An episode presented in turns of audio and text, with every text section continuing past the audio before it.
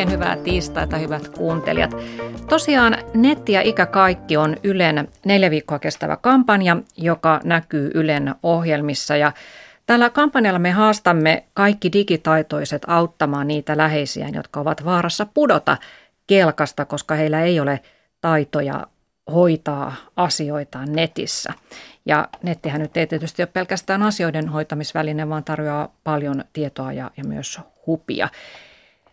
Netti eikä kaikki kampanjassa voit siis opettaa vaikkapa isovanhemmillisi tai naapurillesi jonkun digitaidon. Se voi olla vaikka sähköpostin luominen tai WhatsApp-viestin lähettäminen tai opettaa, miten tunnistaudutaan pankki, verkkopankkitunnuksella erilaisiin palveluihin.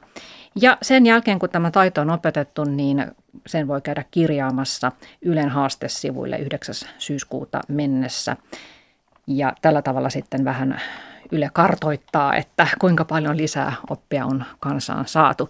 Ja tämä netti eikä kaikki kampanja lähtee myös kirjastokiertueelle kymmenelle eri paikkakunnalle ympäri Suomen ensi viikolla ja mukana on Ylen kasvoja neuvomassa muun muassa Yle Areenan käyttöä. Unelma Krakau, huomenta ja tervetuloa. Hyvää huomenta, kiitos. Sinä olet äh, 74-vuotias äh, helsinkiläinen ja olet mukana Twitterissä ja Twitterissä esittelet itsesi isoäidiksi, joka haluaa pysyä ajan hermolla. Eli olet Twitterissä mukana, mutta miten muuten käytät nettiä omassa elämässäsi? No, nettiä käytän ihan päivittäin ja ihan kaikessa. Se on välttämätön tällä hetkellä, minulle ainakin. Ja sanotaan näin, että kännykkä taskussa, niin se on se toimisto siellä. Mm. Eli teen sillä kaiken. Maksan laskuni ja se on yksi laitteistani, mutta sitten minulla on myöskin läppäri kotona ja on tablettikin, että harrastan tätä, mutta se on paljon johtuu paljon tästä yhdistyksestä, jossa olen mukana, tästä Enteristä. Että se on erittäin inspiroiva ja hyvä yhdistys. Joo, mikä tämä on tämä Enter ry?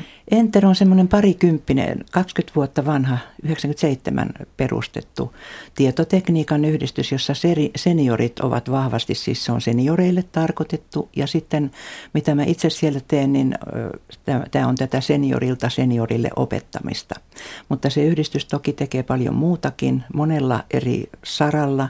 Siellä on melkein noin 900 jäsentä ja se on toimi Uudellamaalla ja paitsi näitä opastuspaikkoja, joka löytyy sitten netistä, niin kuin aina uutisissa sanotaan, kotisivultamme mm-hmm. Enter Senior ry, niin sitten siellä pidetään myöskin luentoja, tietoiskuja ja vaikutetaan myöskin siihen politiikkaan sillä tavalla, että ollaan yhteistyössä monien eri eläkeläis- ynnä muiden järjestöjen sekä viranomaisten ja pankkien ja tällaisten kanssa. Että tämä on mm. hyvin semmoinen, mutta ennen kaikkea se on yhdistys, jossa on hirveän hyvä henki ja siellä on mukava olla. Joo, ja sä oot Unelma itse tässä yhdistyksessä opastajana tai neuvojana, eli annat sellaista vertaistukea sitten muille senioreille, että miten näitä laitteita käyttää. Mennään siihen vähän myöhemmin tässä lähetyksessä, mutta kerro vielä lisää tuosta sun omasta netin käytöstä, että kun sulla on siis tosiaan älypuhelin ja läppäri ja tabletti ja hallitset ne kaikki, niin miten eri tavoin sä käytät niitä arjessasi? No sillä tavalla, että yleensä siis puhelinhan on aina mukana kännykkä, niin se sieltä katson ja sinne tulee kaikki viestit ja sähköpostit ja semmoiset. Mutta sitten jos mä haluan katsoa jotain vähän isommalta ruudulta, niin sitten menen sinne läppärille – ja siellä, siellä on tietysti erilaiset hommat, mutta periaatteessa samat kuitenkin, mutta kaikkea he ei, ei voi mobiililla tehdä. Mutta sitten mulla on se tabletti ihan kun mä katson Yle Areenaa. Mm-hmm. Hyvä, hyvä. se, on, se on nimittäin mulla keittiössä, sillä aloitan aamuni. Joo, okei. Okay. No, miltä Unelman nettitaidot susta kuulostaa Lea Steenberg. Sä ikäteknologiakeskuksen erityisasiantuntija ja olet ollut paljon tutki, tutkimassa sitä, että miten ikäihmiset käyttävät nettiä. No kuulostaa siltä, että ne on ihan semmoisen kenen tahansa tämmöisen nettiä käyttävän taidot, että, että siinä ei ole mitään iällä tekemistä tavallaan näiden unelman taitojen kanssa, että sä olet kuin kuka tahansa tosiaan, joka nettimaailmassa on sisällä, että se on mm. hienoa, että että, että ne on noin, asettuu sun elämään täysin mutkattomasti ja tämmöisenä mm. normaalina osana niin kuin, niin kuin meillä suurella osalla keski-ikäisestä väestöstä ja nuoremmasta väestöstä. Et siihen niin kuin kuvasitkin, niin sieltä löytyy paljon sisältöä ja asiaa sen, sen, sen tota hyödyn ja ilon lisäksi. Mm. Kyllä. Niin, minkälaisia muuten semmoisia hupijuttuja olet viimeksi käyttänyt netistä? Hupijuttuja. No, tai jotain niin kuin sellaista, joka ei mm. välttämättä ole mitään virallisten asioiden hoitamista. No mulla on semmoinen huono tapa ehkä, että aina kun mä haluan pikkusen niin kuin pitää taukoa, niin sitten mä pelaan pasianssia. Se on mun hupijuttuni. Mutta sitten, sitten toi, toisen, äh, ei se ole hupijuttu oikeastaan, mutta aina kun mulle välähtää mieleen jotakin, että ai ai, mitenköhän se näyttelijä nyt, onko se vielä elossa tai jotain tämmöistä, niin mä sitten lähden googlaamaan. Joo. Eli haen netistä että Wikipedia on yksi semmoinen oikein hyvä käyttövehje, jota, mm. tai siis ohjelma, jota mä käytän melkein päivittäin. Et mä työstän sitä ajatusta, niin sitten jatkan sieltä. Joo, sieltä saa nopeasti sieltä vastauksia. saa nopeasti vastauksia kaikkeen. Joo. Tuota, joo, Lea. Niin, no tuli vaan mieleen, että toi onkin tosiaan, kun puhutaan, että se, että netistä saa kiinni, niin pitää löytää se oma tulokulma siihen – ja monilla se voi olla just, että keksi, että no mikä se on se mun harrastus tai kiinnostus. Ja Wikipedia ja Google Maps on toinen semmoinen suosikkisovellus sit, mikä, mutta ehkä näihin palataan vielä. Joo, no voitko kertoa nytkin, että mitä, mitä erityistä Google Mapsissa olisi sun mielestä? No, no esimerkiksi monet on huomannut, että, että no, että no en, en mä näihin tarvii ja en mä näistä ole kiinnostuneita. No, mutta missä sä muuten kasvoit ja mikä sun lapsuuden osoite oli? Ja sinne Google Mapsiin, kun sen syöttää ja katsoo ohjelmasta ja sieltä löytyy hyvässä lykyssä se talo tai ainakin tontti ja sä pääset siihen tosi lähelle katsomaan, että, että mikä se oli, niin, niin voi, ai ja tällaista löytyy täältä. No mutta entäs kun mä kävin siellä Kanarian saarilla, niin löytyykö se hotelli, missä me oltiin? Entä se ranta ja mm. mun vanhemmat asu muuten tuolla ja mm. niin, niin tavallaan, että löytää, että se viranomaisasiointi ei välttämättä ole se ensimmäinen hupi. Niin, se houkutin. Joka, niin, niin, ehkä niin. vaan, että, että löytää, että mitä täältä löytyy ja sitten tulla turvalliseksi sitä kautta. Mm. Aivan, että netin kanssa. kautta todella voi vierailla eri paikoissa. Mm. Unelma Krakau, sä oot asunut 17 vuotta Ruotsissa, tuli takaisin 2011 Suomeen, niin miten vertailisit Ruotsin ja Suomen yhteiskuntien digitalisaatiotilaa, jos nyt ei voi sanoa? No en, en hirveän laajalti sitä voi niin kuin verrata, mutta huo, silloin jo kun asuin siellä vielä, niin kyllä varasin lääkärin ajat netistä ja olin, mulla oli tunnuslukulaite silloin Nordean ja, mm. ja, ja siitä on sitten jo kymmenen vuotta vissiin aikaa. Mitä siitä tuleekaan, joo. Joo, että vähän oltiin ehkä edellä siellä. Oltiin edellä ja sitten siellä mä olen saanut kyllä hirveän paljon oppia, siis sellaista, että tietysti itsekin hakenut. Mutta että mulla oli nettitaitoja kovasti, kun mä muutin tänne takaisin. Joo. Mutta sitten, sitten tulikin hätä, että miten nämä säilytetään, kun ei ole ketään keltä kysyä ja ystäväpiiri on vähän muuttunut ja kaikkea. Niin mm. Sitten tunnussana on enter. Koodisana, joo. Niin, tuossa on itse asiassa kaksi tärkeää asiaa, mihin sä viittaat. Niin yksi on se, että Ruotsi tosiaan on pikkasen edellä, mutta he on myöskin siinä, että he on kauemmin kuin Suomessa tutkinut näitä asioita. Niin kuin viranomaiset ja tilastokeskus Ruotsissa on katsonut sitä, että minkä, miten tämä kehitys menee. Ja, ja meillä on semmoinen, mitä me voitaisiin vielä laajemmin Suomesta katsoa, että miten ne trendit näyttää Ruotsissa, että kuinka se, että mitä meillä on lähivuosina tiedossa, että onko se niin, että kaikilla kohta on ne laitteet mm. vai ei, ja miten ne käydät niin kuin tavallaan loivenee sitten, kun aikaa kuluu. Mikähän se mun toinen ajatus oli? No, se tulee kohta mieleen. No, eiköhän se tuu. Muuten tota, tässä vaiheessa, näin alkuvaiheessa vielä keskustelua, niin äh, haluan kysyä teidän mielipidettä siitä, että minkälaista nimitystä meidän nyt pitäisi käyttää – kun puhutaan iäkkäistä ikäihmisistä, senioreista, vanhuksista.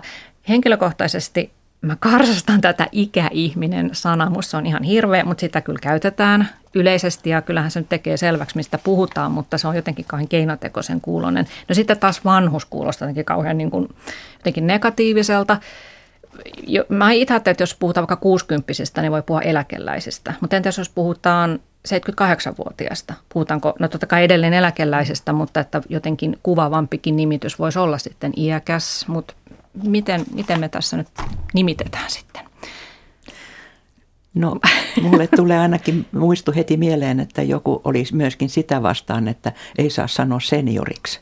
Joo, ja kuitenkin niin, no, se on, aika, se, on, niin, se ei ole mun mielestä niin. hullumpi ollenkaan, että se on makuasia, ei sitä voi päättää, että mitä me ollaan, mutta ikäihminen mm. kyllä pikkusen niin kuin tarkoittaa sitä, että on sitten yli 80 mun mielestä, mm. kun mä en ole ihan vielä. Niin. Mä oon samaa mieltä kuin, kuin unelma, että, että se on aika, että se on henkilökohtainen ja ihmiset haluaa eri tavalla itseään kutsuttavan, että, että moni semmoinen, joka on sitten siellä lähempänä 80 näin sanoo, että mitä vikaa on sanassa vanha. Minä mm. olen vanha, niin. minulla on ikää. Mm. Mutta sitten taas senioria, niin mä vierastan sitä, kun se on vierasperäinen sana niin. ja ehkä tämmöinen jotenkin etäännyttävä. Että me on tuo Vanhuksen lähimmäispalveluliiton liitossa käytetty paljon tätä ikäihmistä, vaikkakin meidän yksi slogan on, että paremman vanhuuden puolesta.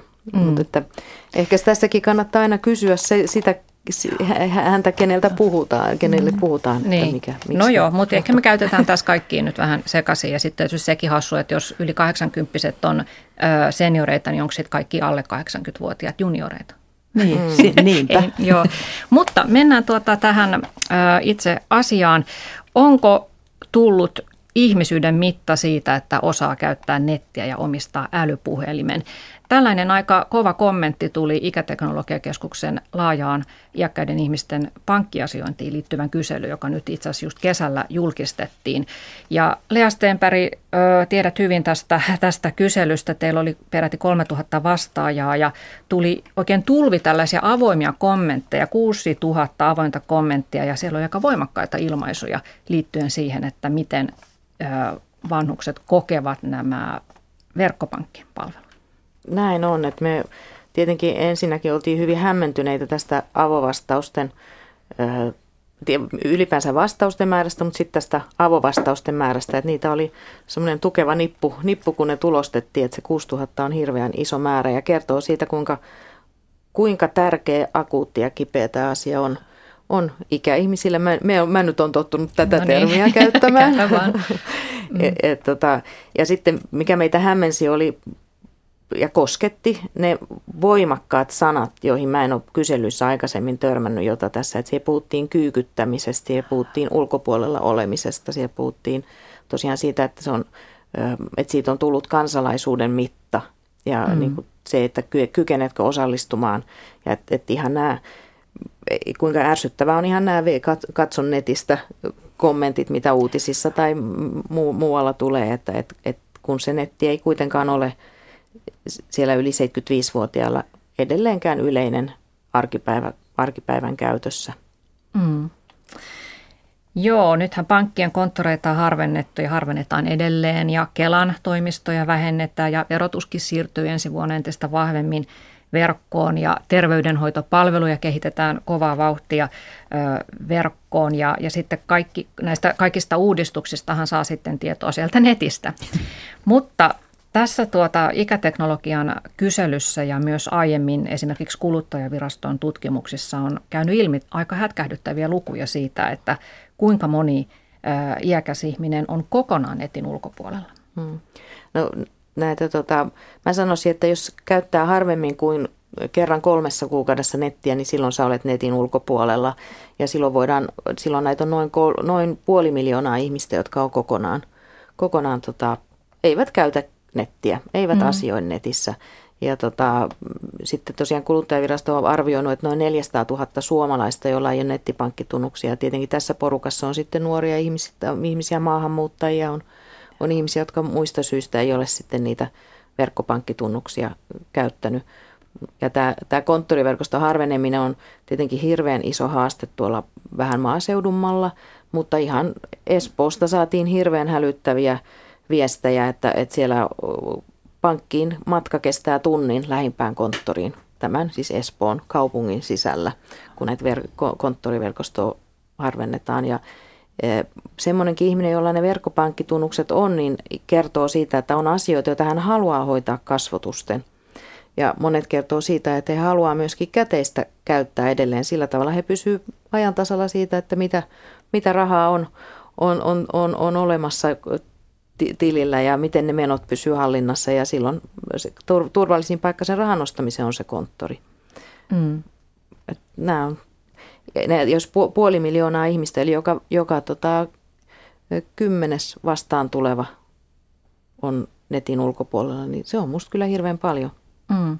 Kyllähän siinä on kysymys jo siitä, että pystyykö olemaan semmoinen täysivaltainen kansalainen, koska niin mm. paljon ikään kuin jopa pakotetaan ihmisiä hoitamaan ne asiansa siellä verkossa. Ja, ja sitten näistä laitteistakin, niin tästä tutkimuksesta tuli ilmi, että yli 74-vuotiaista vain 15 prosentilla on älypuhelin.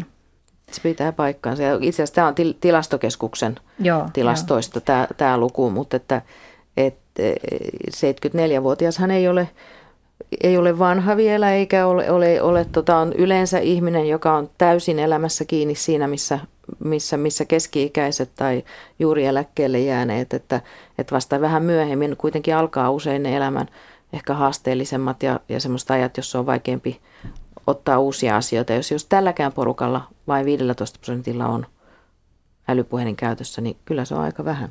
Mm. Ja se on se laite, jolla sinne pankkiin esimerkiksi nämä tunnuslukusovellukset pitäisi niin kuin saada ja niitä käyttää. Mm. Onko sulla unelma sun omasta tuttava piirissäsi ihmisiä, joista tiedät, että heillä ei ole älypuhelinta tai heillä ei ole ylipäätään nettiä? Kyllä on. Mm. Ja no miten he pärjäävät? Asia, jollekka minä en ole vielä voinut tehdä mitään, mutta ehkä otan haasteen nyt, yritän kun ei aika ole riittänyt, mutta tiedän, että on monenlaista. Tässä justiin yksi sukulainen tai tuttava jäi leskeksi tässä kuussa ja, ja heillä on vielä, ja vaimo kuoli ja siellä on lankapuhelin vielä ja eikä yhtään minkäänlaista muuta laitetta kuin televisio. Ja ei tämä henkilö ei pysty liikkumaan ulkona, että hän on ihan, ihan sitten kuljettajien varassa. Se on yksi esimerkki, miten lähestytään tällaista ihmistä, että pitää, pitäisi lähteä laitteesta, jos hän innostuisi siitä, niin, mutta on itse huonossa kunnossa, että on pakko luovuttaa sitten elämänsä tavallaan niin kuin jollekin muulle. Hmm. Ja sitten on, on sellainen esimerkki äidistä, eräästä äidistä, joka asuu kaukana ja sitten poika ja miniä yrittävät kaikkensa, että hän innostuisi. Hänellä oli joku vanha rikki mennyt näppä, näppäripuhelin, mutta hankkivat hänelle oikein älypuhelimen ja yrittävät sen mat- siitä matkasta huolimatta käydä häntä opettamassa, mutta siitä ei vaan tahdo tulla mitään. Hän järpäisesti kuitenkin sanoo, että ei, en minä tätä tarvitse ja on kyllä sitten ehkä oppinut juuri soittamaan, mutta ei mitään iloa siitä laitteesta, josta olisi paljon iloa. Mm. Et opastajia tarvitaan siis sillä tavalla mulla on kokemusta, että vaan työtä riittäisi kyllä. Mm. Musta tuntuu, että usein miettii sitä, että vähän sellainen, että e- elänkö mä kuinka vahvasti siinä omassa keskiluokkaisessa kuplassani, että suurimmalla osalla kuitenkin tuttava piiristä on ja tuttava piirin vanhemmista on ne laitteet. Et, et tota, Mutta sitten jos mennään vähän ehkä ihmisiä, jotka jotka tota, ehkä ei ole niin paljon koulutusta tai asuu kauempana kaupungista – ja, ja sitten tietenkin, että omassa tuttavapiirissä tulee kyllä vastaan näitä, että on, on vanhempia, joilla, jotka käyttää hyvin suppeasti. Tai sitten just tämä esimerkki, että puoliso kuolee. Kuolee ja sitten jos se on puoliso, joka on hoitanut ne pankki, kaikki pankkiasiat, niin mitä sitten? Joo. Että. Ja tähän vielä lisäisin sen, että olen aika usein kuullut useilta tämmöisiltä tuttavilta, jotka ovat yksinäisiä ihmisiä, niin kuin minäkin. Minäkin asun yksin, mutta mulla on iso liuta auttajia, mulla on paitsi Enter, niin myöskin lapsia ja lapsenlapsia ja kohta niistäkin vielä seuraavaa polvea, jotka mielellään auttaa, kun mä voin kysyä mitä vaan.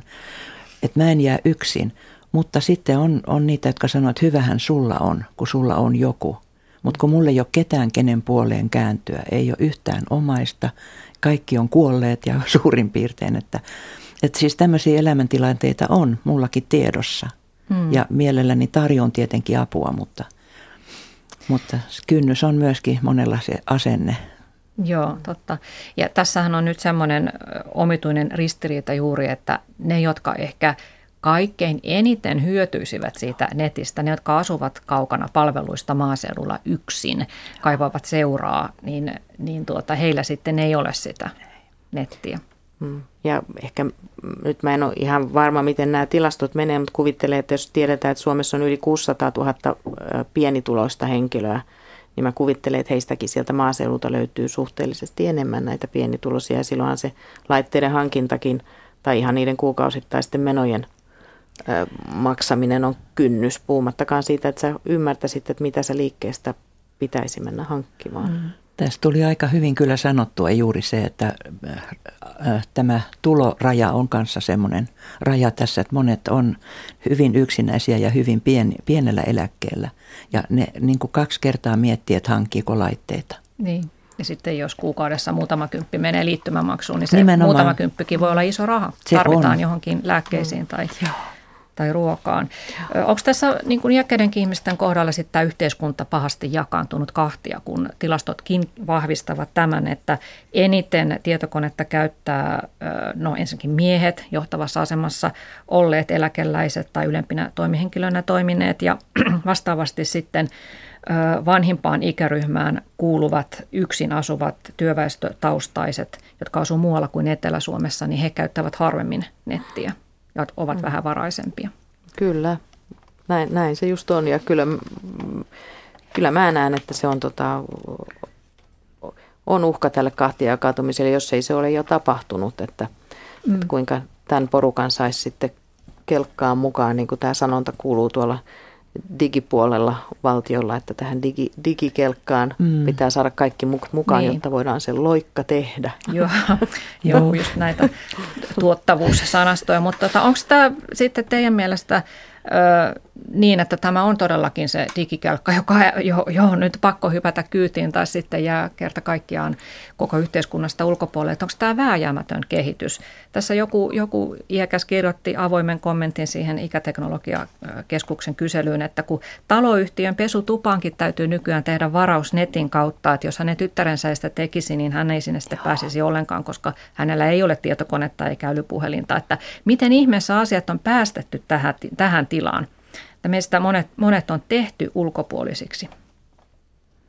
Mutta onko tämä siis sellainen, että nyt näidenkin, joka tässä kommentoi, niin pitäisi vain hyväksyä se, että yhteiskunta on muuttumassa ja se on nyt pakko opetella uusi kansalaistaito, vai pitäisikö teidän mielestä kaikkien palveluiden olla edelleen niin, että on aina se vaihtoehto, että pääsee sinne konttoriin ja henkilökohtaista palvelua saamaan?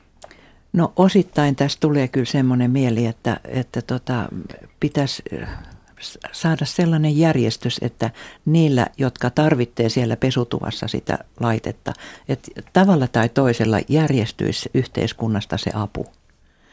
Että jos ihminen on halukas siihen mm. ja se, että miten saadaan se sitten mukaan, niin en tiedä. Niin. Lisää, lisää ihmisiä, jotka auttavat. Toi, toi on ihan totta ja, ja just noin. Sitten tota, kyllä me ollaan myös sitä mieltä, että kasvokkainen, mahdollisuus kasvokkaiseen palveluun pitää turvata. Että mm. meidän yhteiskunnassa tulee aina olemaan ihmisiä, jotka ei ole sen viimeisen teknologian kelkassa. Että kyllähän mä kauhulla odotan sitä, kun minä olen, minä olen, olen, olen mä vaikka mä nyt olen tottunut tämän päivän teknologiaan, niin, niin kyllä mulla on pelko, että miten mä sitten, kun se asiointi tapahtuukin jotenkin silmiin kiinnitetyn linssin avulla ja sitten aivosähkökäyrillä ohjataan sitä linssin kursoria tai jotakin tällaista, niin miten mä siihen 80 niin, tulemme, mukaan. Tulemmeko kaikki putoamaan kelkasta no, en, en, on, Varmaankin silloin nämä mun, mun, mun 20 nuoret pääsee siihen ehkä mukaan ja he jotenkin saa siitä kiinni. Mm. Ja tota, ehkä monet muunkin ikäiset saa siitä kiinni, mutta sitten kaikki, kaikki ei saa. Ja myöskin, että ihan ikääntyminen tuo mukanaan fysiologisia muutoksia, jotka tekee sen, että kaikki teknologia ei ole kaikille niin kuin omaksuttavissa. Niin. Että, että tässä musta yksi niin kuin ratkaisu sen lisäksi, että opastusta on lisää ja se on niin kuin löytää uusia keinoja ja, ja näin, niin on, on tota, se, että ikääntyneet siihen ihan alun perin otetaan mukaan, mukaan su- mm. Kyllä, puhumme siis iäkkäiden ihmisten digitaidoista ja siitä, että onko ne välttämätön oppia, jotta tässä kyydissä pysyy. Ja tässä, täällä ovat vieraina Ikäteknologiakeskuksen erityisasiantuntija anteeksi, Lea Stenberg ja Enter ryn yhdistysaktiivi isoäiti Unelma Krakau. Öö, tuota, sä Unelma teet tosiaan vapaaehtoistyötä siellä Enter ryssä ja annat vertaistuki tai tämmöistä vierihoitotukea palvelutaloissa ja kirjastoissa ikäihmisille, niin minkälainen tuntuma sinulla on siitä, että millaisia ne on ne pulmat, joita ikäihmiset kokee suhteessa näihin älylaitteisiin? No siellä suurin pulma on ehkä sellainen ajatus, että mä en kumminkaan opi mitään, mä olen niin vanha. En voi oppia. Ja semmoinen niin vastustus siihen ja sitten taas päinvastoin se, että sitten kun oppii, niin se on niin ihana nähdä ihminen, joka innostuu siitä, että mutta mähän osaan tämän. Ja, mm. ja se, se on sitten sitä palkitsevaa myöskin tässä työssä, vapaaehtoistyössä.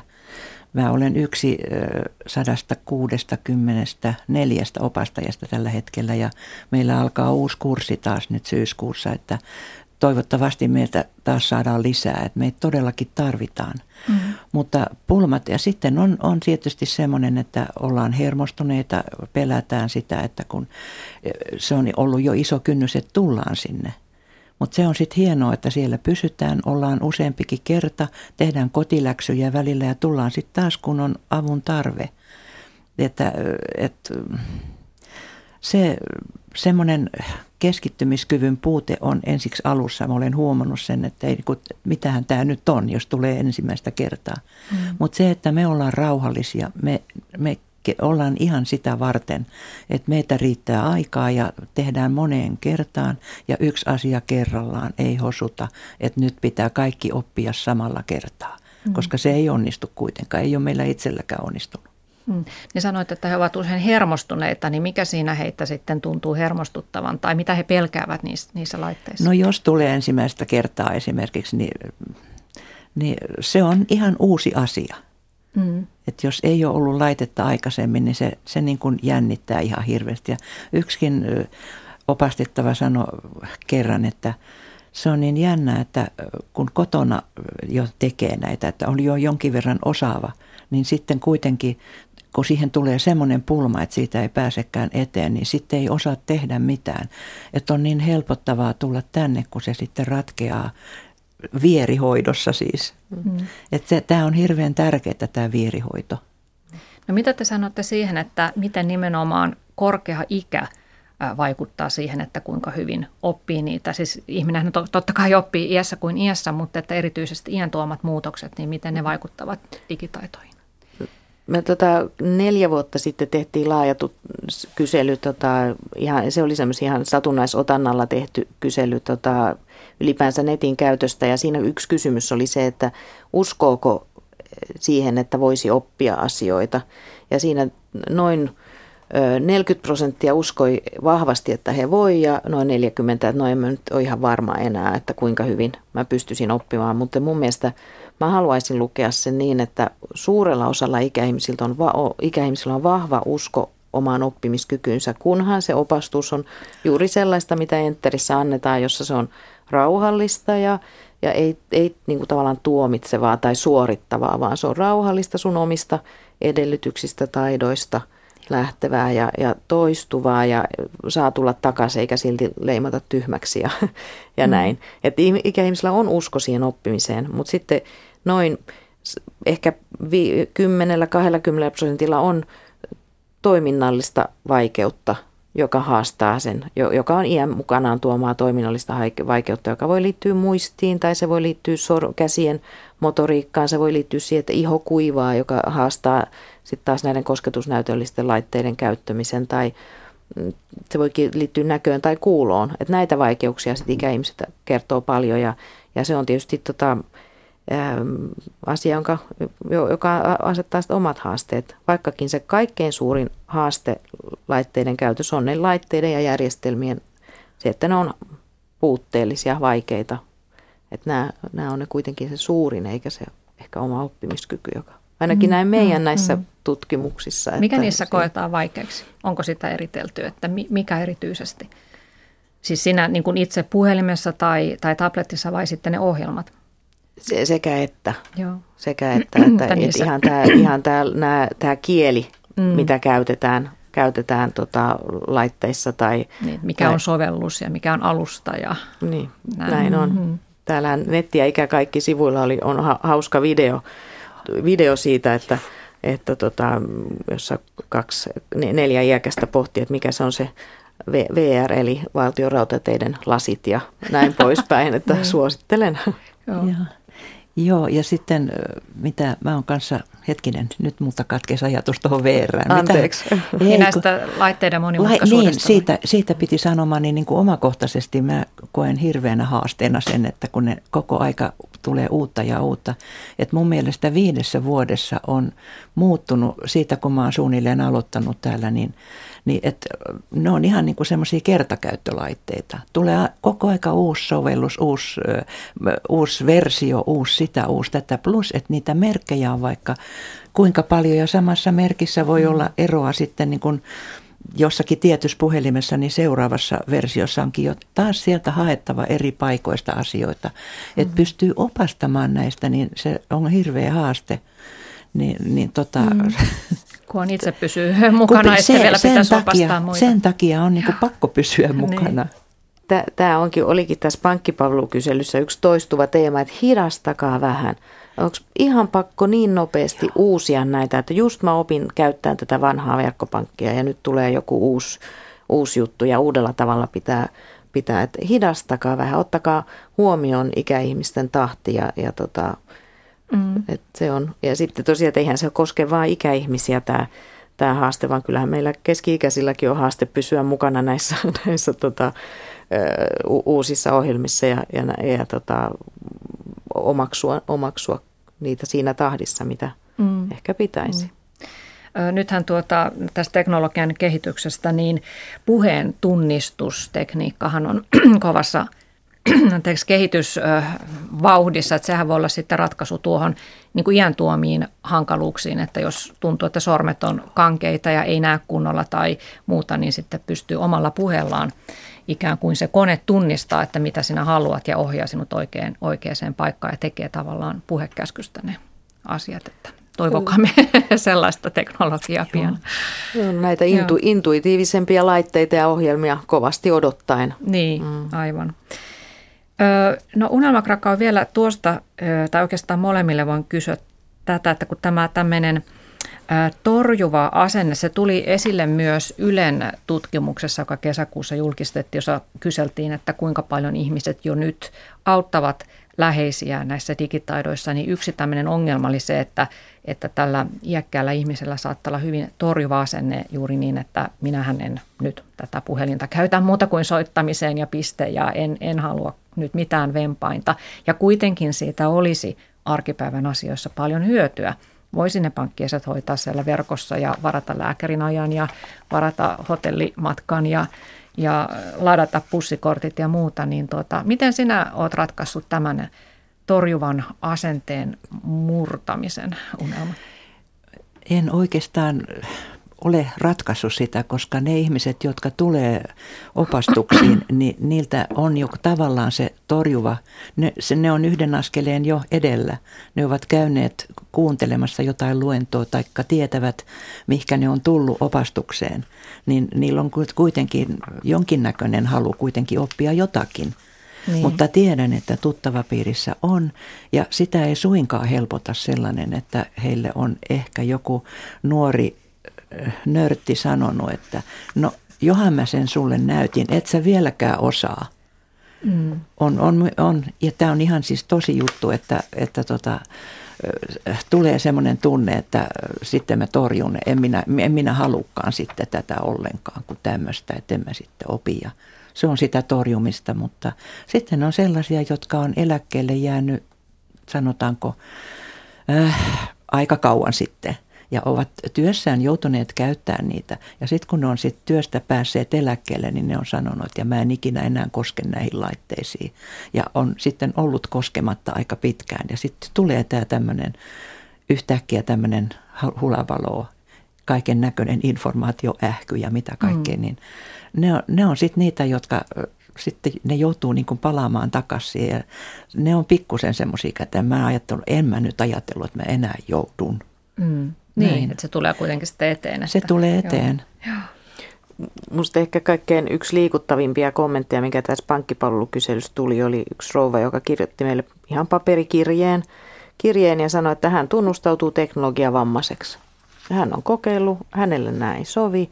Hän mieluummin käyttää aikansa muuhun kuin siellä netissä olemiseen. Ja hän haluaa asioida kasvokkain. Ja sitten se on tietenkin meillä yhteiskunnallinen valinta sitten, että annetaanko, onko se semmoinen asia, että voidaan, onko se asiallista, että me pakotetaan kaikki, kaikki käyttämään näitä avustetusti tai itsenäisesti vai onko se niin, että ihmisellä on oikeus valita, valita että haluaa asioida kasvokkain ja, ja tota, mm-hmm. ehkä tässä sitten taas tosiaan tämä laitteiden ja ohjelmisto, että jos ne olisi niin intuitiivisia ja helppokäyttöisiä, että, että se ei vaatisi niin syvällistä opiskelua mm-hmm. tavallaan, niin voisiko sekin madaltaa sitten kynnystä esimerkiksi mm. tämmöisille ihmisille, jotka on kokee haasteelliseksi sen uuden asian niin kuin käyttöönoton. Mm. Semmoinen ymmärrys mulla ainakin on, että pakottamalla ei niin kuin ihmisiä mm. saa koskaan mihinkään liikkeelle. Että se, se pitäisi jotenkin naamioida aika kivaksi jutuksi tämä. Mm. koska, se on, koska se on sitä kuitenkin, että mm. ne, jotka sitten pääsee sen kynnyksen yli, niin mun mielestä on, vaikka siinä on sitten huonotkin puolensa, mutta mm. on, on toisella tavalla niin kuin mukana maailmassa. Mm. No kerro joku positiivinen tarina, että jostain sun autettavasta, josta olet huomannut, että neuvonnan kautta, niin hän onkin löytänyt sitten ihan uusia juttuja tämän verkon kautta. No joo, siellä, siellä eräskin rouva niin antaa semmoista kivaa palautetta, sanoo, että, että on niin kivaa tulla tänne, kun on, se on niin turvallista. En minä kotona näitä tällä tavalla osaa, mutta sitten kun sinä olet siinä vieressä, niin heti menee paljon helpommin. Tämä on niin kuin, se on aika yleinen käsitys siitä, että totta kai kun joku on vieressä ja ohjaa, mm. eikä ole kiirettä eikä mitään muutakaan mm. haittaa, niin en mä nyt osaa muuta sellaista. On ollut siellä muun muassa semmoista yli 90-vuotiaasta, joka, joka on aivan innostunut kaikesta – Mm, kaikesta uudesta. Joo. Joo. Tämä vertaisopastus saa kaikissa meidän kyselyissä hirveän hyvää palautetta. Eli se koetaan niin kuin mieluisaksi tavaksi saada opastusta ja koetaan, että se on arvokas, hirvittävän arvokasta työtä, mitä näissä eri vertaistukiyhdistyksissä ja myöskin muuten vapaaehtoiset vertaiset ympäri maata erilaisissa epämuodollisemmissa yhteyksissä tekee. Mm. Tässä on tuota Yle Radio 1 sähköpostiin tullut kuulija kommentti, jossa jossa kysytään, että milloin insinöörit ja ATK-nerot alkavat tehdä tietokoneita ikäihmisille, malliin Doro.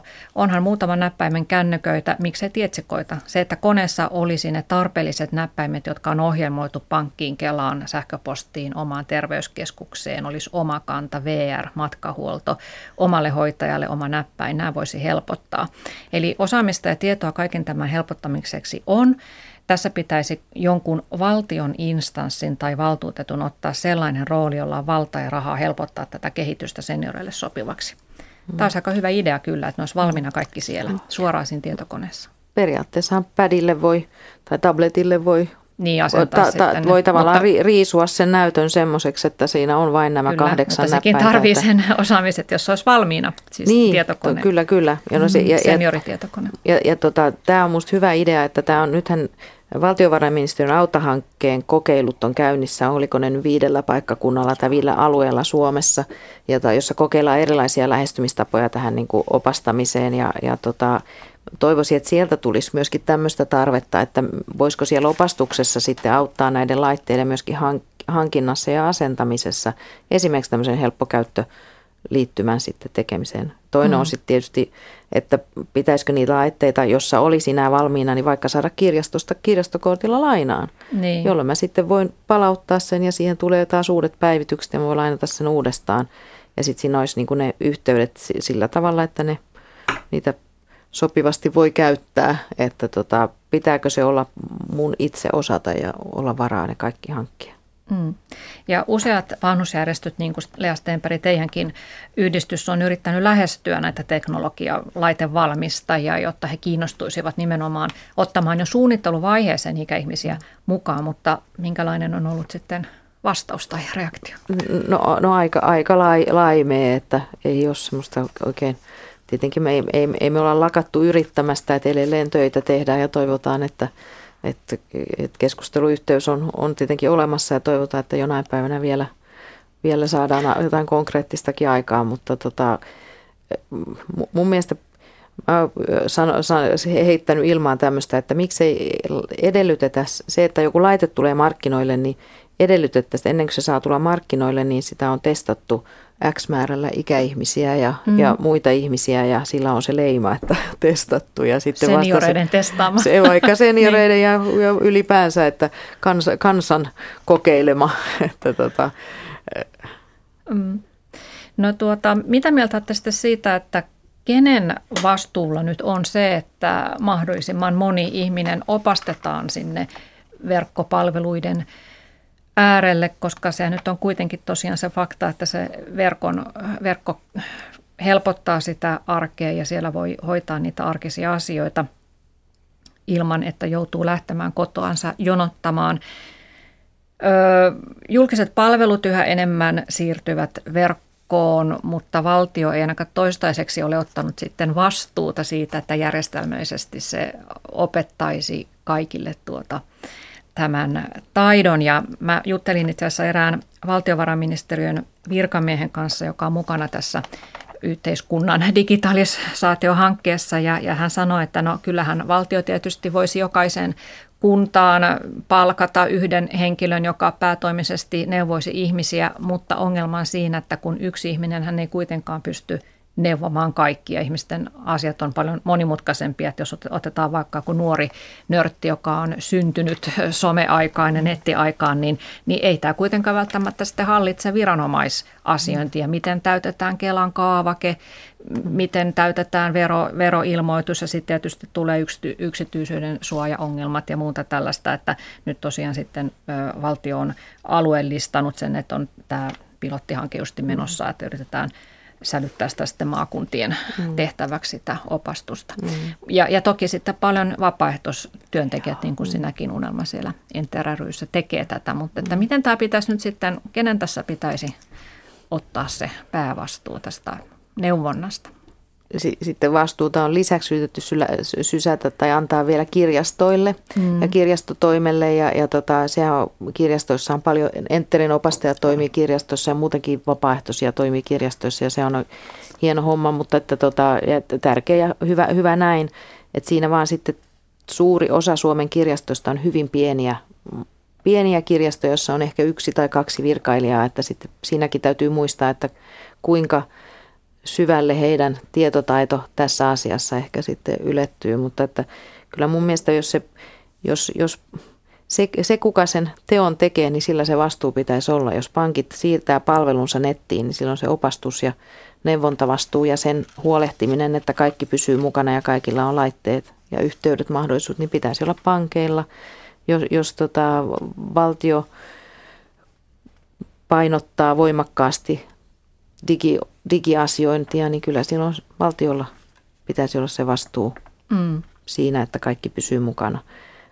Et tota, et, sitten iso kysymys on myöskin tota työvoimahallintoa, joka on nyt digitalisoitu ja se on, siitä on paljon keskustelua myöskin, kuinka hankala sitä on käyttää. Ja silloin niin. se ei niin. koske edes näitä meitä eläkeikäisiä, vaan, vaan paljon just näitä nuoria esimerkiksi. Mm. mm. No ihan minun mielestäni on ainakin tärkeää se, että mahdollistetaan se, että nämä tämmöiset Enterin kaltaiset opastusta antavat järjestöt saavat, saavat myöskin sitten sitä apua valtion taholta ja mistä nyt ikinäkin, että pystyy pitämään työntekijöitä, ja, koska ei se käy ihan vapaaehtois voimin, se koordinointi ynnä muu, siihen tarvitaan hyviä ihmisiä ja se vetää hyvin silloin. Ja tämä todistaa tämä hirvittävän suuri kasvu, mikä meillä on ollut tässä esimerkiksi jäsenistössä, että se on nopeasti kasvanut, että se tarve kasvaa koko aika.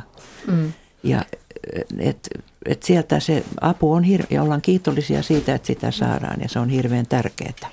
Niin, ja, ja ylipäänsä se, että, että tota, eläkkeelle kun jäädään, niin, niin tota, mihin sen omat tietotaidon laittaa, mitä sillä omalla tietotaidolla niin. tekee, niin sehän on myöskin sille opastajalle ja vapaaehtoiselle antosaa. Ja tämä järjestöjen tekemä työ on hirvittävän arvokasta, mutta sitä ei voi sitä koko vastuuta, ei voi tavallaan sysätä järjestöille tai voi antaa järjestöille, että mm. vaikka näitä Suomen maassa tuhansia ja tuhansia ihmisiä tekee vapaaehtoistyötä, niin, niin tota, ja se on hirveän tärkeää ja arvokasta, mutta se ei mm. ole niin kuin Ja, ja kyselyiden mukaan niin iäkkäät ihmiset toivoisivat, äh, suurin osa heistä toivoo, että he saisivat tätä neuvontaa omilta läheisiltään. Mm. Ja siihenhän nyt tämä Yle Net, Netti eikä kaikki kampanjakin kannustaa, että ottaisimme haasteen vastaan ja, ja huomaisimme ne iäkkäät tai sitten minkä ikäiset tahansa, mutta joilla on parantamista digitaidoissa, niin että ottaisimme heidät opastukseemme. Öö, tässä vielä tuli tuonne Yle Radio 1 palautepoksiin tällainen viesti, että kiitos tärkeän aiheen esille ottamisesta. Mukava kuulla, että neuvontaa järjestetään ja että on vapaaehtoisia auttajia. Minusta tärkeintä kuitenkin on jokaisen kansalaisen oikeus saada peruspalvelut, joihin kuuluu käteinen raha, ilman mitään sähköisiä välineitä. Nettiyhteydet eivät toimi kunnolla koko Suomessa, välimatkat ovat pitkiä, eivätkä bussit kulje neuvontaryhmiin. Välineiden hankkiminen on varallisuus- ja osaamiskysymys ja niin edelleen. Uskon todellakin, että on moraalitonta vaatia tekniikan osaamista jokaiselta kansalaiselta. Mitä siihen lisäämään? Oh, niin. se, näin se on. Niin, aivan. Niin, ja, ja totta kai niin kuin siis nyt varmasti jonkinnäköinen palvelutoimistotaso säilyy, säilyy Suomessa, mutta itse asiassa tämä samainen valtiovarainministeriön virkamies, jonka kanssa puhuin siitä, että kun julkisen hallinnon näitä esimerkiksi Kelan, poliisin, verottajan konttoreita harvennetaan vähän väliä, niin tuota, hän perusteli sitä sillä, että kun, jos asiakasmäärät ovat vähäisiä, jos on poliisitoimisto, missä käy kaksi asiakasta päivässä, niin, niin on, ovatko ihmiset sitten valmiita maksamaan lisää veroja, jotta ne kaikki toimistot pystytään pitämään auki? Tämä on toinen kysymys. Ja se, sama tietysti liittyy siihen, että jos pankin konttoreissa käy vähän väkeä, niin kuinka, kuinka vähäiselle mäkimäärälle pitää pankin konttori pitää auki. Toisaalta sitten tietää, että näissä auki olevissa pankkikonttoreissa ne on, niitä kutsutaan myöskin Suomen suurimmiksi jonotuskeskuksiksi. Et tota, niin. Mutta tota, tähän mulla on ratkaisu tähän no, asiaan. Kerro. tota, perustetaan tämmöisiä laajempia yhteispalvelupisteitä, ja näitähän tietenkin on olemassa, ja viranomaiset on niitä perustanut, josta saa sitten useamman viranomaisen Tämä ei ollut itse asiassa mun keksintö ollenkaan, vaan näitähän on, jos, jo, jotka, tota, josta voi saada. Mutta pankit vois myös perustaa tämmöisiä yhteispalvelupisteitä, jossa, josta samasta luukusta saisi monen pankin asiointeja voisi vois tota, te- tehdä. Ja sitten se tietysti näinä digiaikana, mikä ongelma on sitten sitä laskua jyvittää niin, että se menee sille pankille, kenelle se kuuluu, joka mahdollistaisi sen luukkuasioinnin. Mm, kyllä. Ja luulisin, että tuota, totta kai siis tässä verkko, verkkoon siirtymisessä haetaan myös säästöjä, että esimerkiksi Kela kertoo sivuillaan, että verkkoasiointi säästää heidän varojansa, eli yhteiskunnan varoja. Yhden verkkoasioinnin hinnaksi tulee muutamia kymmeniä senttejä, kun taas käyntipalvelupisteessä maksaa 10 euroa yhteiskunnalle. Että totta kai halutaan, että ihmiset mahdollisimman paljon menisivät sinne verkkoon. Mutta jos tällä tavoin saadaan tosi paljon säästöä, niin eikö sit sitä säästettyä rahaa voitaisiin kohdistaa niihin alueisiin, mm. joissa esimerkiksi nettiyhteys ei toimi, jossa mm. ei pystytä verkolla mm. näitä asioita hoitamaan. Ja olisi sitten näillä haja-asutusalueillakin kuitenkin palvelupisteitä. Niin ja se säästöhän johtuu osittain siitä, että minä teen nykyään sen, mitä pankkivirkailija Aivan. aikaisemmin tai kelavirkailija, että se on niin kuin tavallaan siinä ei lasketa mun ajalle tai mun laitemaksuille tai mun nettiyhteysmaksuille mitään hintaa. Mm. Se on siirretty se kustannus toiselle momentille niin sanotusti. Mm. Mutta eletäänkö me tässä jonkinnäköistä siirtymävaihetta, että jos ajatellaan nyt vielä noita tilastoja, mitä alussa puhuttiin, että yli 75-vuotiaista 70 prosenttia ei käytä nettiä mihinkään, eli ovat kyllä aika lailla sitten monen palvelun ulottumattomissa. Mutta nyt sitten toisaalta nykyiset kuusikymppiset, jotka siirtyvät eläkkeelle, niin hehän ovat jo työelämässä paljonkin nettiä käyttäneet ja ehkä sitten jonkinlaiset perustaidot ainakin osaavat. Niin onko tämä tämmöinen vääjäämätön siirtymävaihe, että kohta me kuitenkin päästään sitten sellaiseen tilanteeseen, että kaikki osaa jo Onko se poistuva ongelma, niin kuin joku virkamies kerran sanoi ja katui sitä kyllä hetken päästä. tota, mä luulen, että te, mehän ei pystytä kukaan kuvittelemaan, että mitä 10 vuotta sitten tai 20 vuotta sitten, millaista se teknologia oli ja missä me tänä päivänä sitten ollaan. Niin miten me ajatellaan tosiaan, että me pystyttäisiin eteenpäin kuvittelemaan, eh, mitä se teknologia on tulevaisuudessa.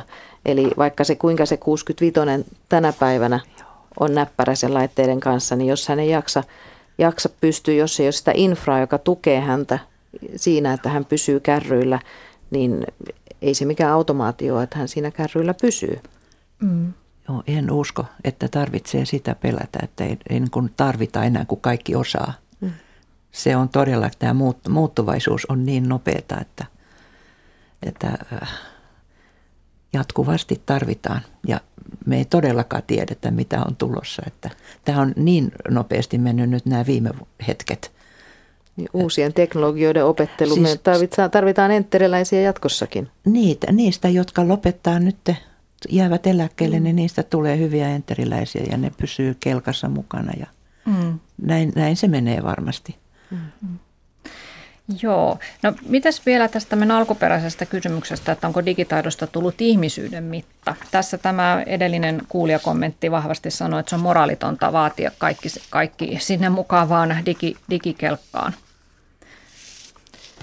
Ehkä nyt ei ihmisyyden, mutta jotenkin kansalaisuuden tai kan, hyvän kansalaisen merkki on se, että olet, olet digissä mukana ja, ja tota, ikäihmiset itse sanoo, että he kokee osattomuutta ja se vaikuttaa osalli, osa, osallisuuden tunteeseen, joka sitten tietenkin heti suoraan heijastuu nopeasti sun niin kuin siihen kykyyn toimia itsenäisesti, itsenäisesti tota yhteiskunnassa, joka sitten taas on tietenkin heikko, heikko asia, jos ei ole pysty itsenäisesti toimimaan. Että, mm. Joo, mun on kuitenkin pakko nähdä toi asia sillä positiivisesti, kun on niin paljon ihmisiä, jotka ovat ilo, iloisia siitä, että teknologia on, vaikka ovat ehkä 80 90 että kuitenkin, että kyllä on olemassa sitten tämä hyvä puoli. Ja kiitos siitä, että voi olla semmoisessa yhdistyksessä, missä on hyvä henki ja jossa ihmiset on iloisia siitä, että opitaan lisää. Että mm. tämä oppia ikä kaikki teema sopii oikein hyvin meille ainakin. Mm. Mitä Unelmakrakaus sinä itse haluaisit oppia seuraavaksi netin käytöstä vielä? Mitä haluaisit harjoitella lisää? No oikeastaan hyvä, kun pysyy nämä vanhatkin, mutta koska sekin on niin, että vuosien varrella on jotakin kerääntynyt, mikä jo tahtoo häipyä. Että kyllä, kyllä haluaisin osata sitä somea pikkusen vielä paremmin. Joo. Ja Twitterissä kuitenkin olet jo. No olen joo. No niin. Mutta.